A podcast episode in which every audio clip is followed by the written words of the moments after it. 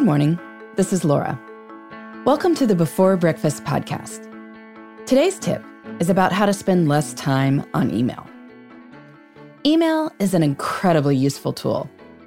I started my career working as a journalist, and I learned to report before a lot of people had access to email. It was a very different experience. Trying to get people on the phone was often tough. Sources would call you back while you were on the phone with someone else, so there was a lot of phone tag. And since you often had to go through gatekeepers to get people on the phone, it was tempting to keep calling the same people you knew would talk with you. Email has opened this all up. Everyone is more accessible. This is awesome in some ways, and it's also a problem in some other ways. Accessibility means anyone can email anyone, anywhere in the world, at any time. And so we do. I don't have to tell you that email overload is the cause of an incredible amount of workplace stress. People feel constantly behind. In my time management fable, Juliet's School of Possibilities, in one scene, Riley notes that the number of unread messages in her inbox appears to be rising like seconds on a stopwatch. People have told me that reading that scene has made them feel incredibly anxious. So I wanted to share a strategy that one before breakfast listener wrote in to tell me was working for her. She's a project management consultant working for global clients. That means that I can receive emails at all hours of the day, she writes. I often wake up in the morning to a full day's worth of emails from Asia and a good chunk from Europe as well. Usually, by the time I get through my responses, the American emails are starting to roll in, with Eastern Time emails through my workday and Pacific Time emails after I've left the office.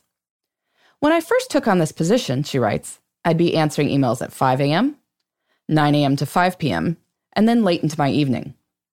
This not only led to burnout, but also my responses were less detailed than they should be, and I was being distracted from my other tasks and my personal life. So, she writes, she discovered email batching. Here's what she did I turned off email notifications entirely and set two one hour long blocks into my calendar one in the early morning for Asia and Europe, and one in the afternoon for the Americas. I then stopped responding to any emails not labeled urgent outside of this time. So now, if you're listening to this, you may be wondering if all our listeners' clients got angry and decided to find other consultants who would respond instantly. The answer is no. It was amazing how quickly, without saying anything, clients responded to this shift, she writes.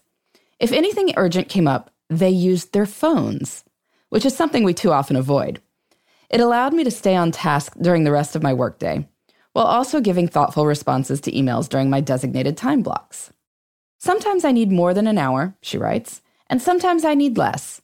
But setting the time in advance allows me to be more productive.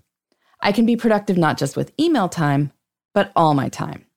She calls this a significant win. I agree. What this consultant realized is that, yes, clients want her to be responsive, but the reason they're emailing her is that they think she has great ideas. They think she can come up with genius solutions to their problems. If she's constantly on email and constantly moving back and forth between email and other things, she can't do that. Plus, her responses are going to be less well thought through than they might be.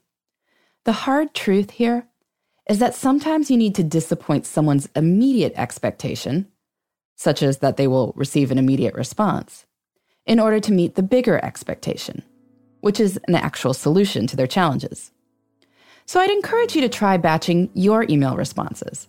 Now, don't worry, I'm not one of those people who says you should never check email in the morning or only once per day. For most people, that's really just not workable. You'll notice that our project management consultant said she would answer stuff marked urgent. And if she's doing that, that means she's looking at her inbox more frequently than twice a day. It makes sense. If someone emails you that your 1:30 meeting is canceled, you'd probably like to know that. If you're not getting a whole lot of email from overseas, so you don't need to make sure you respond before the end of another continent's workday, then maybe your response blocks can be at different times. Say 10:30 to 11:30 in the morning rather than really early like 6 or 7 a.m and then 3:30 to 4:30 in the afternoon to get the stuff from the day. But setting two blocks of time to respond to emails and then maybe two other times to quickly check in for urgent questions means that you're never more than about 2 hours from seeing someone's email, at least during your workday. And that's pretty good. It also guarantees that you're spending about two and a half hours per workday on email instead of feeling like you're spending 10 hours a day on email. You could possibly even work fewer hours and make more progress on your big projects if you're not in your inbox all the time. And hey, I am all in favor of anything that helps people feel less busy while getting more done.